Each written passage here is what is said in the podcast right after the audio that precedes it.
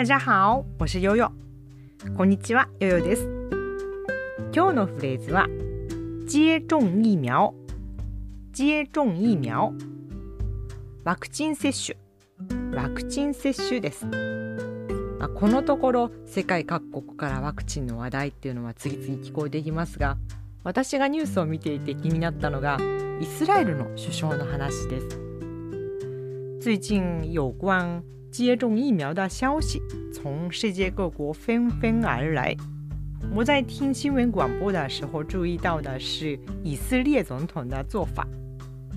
イスラエルの首相はまず自ら率先して、ね、見本となるようにということでワクチンを接種したんですけどもその様子をわざわざテレビで実況中継したんですね。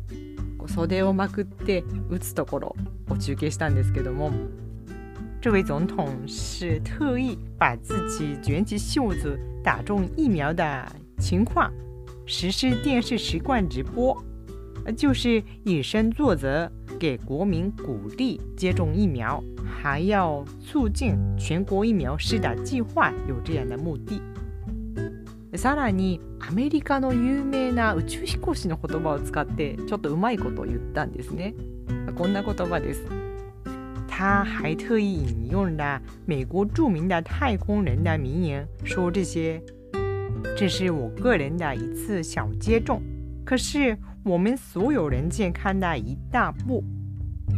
これは私個人にとってはささやかな一針だが皆の健康にとっては大きな一歩だ。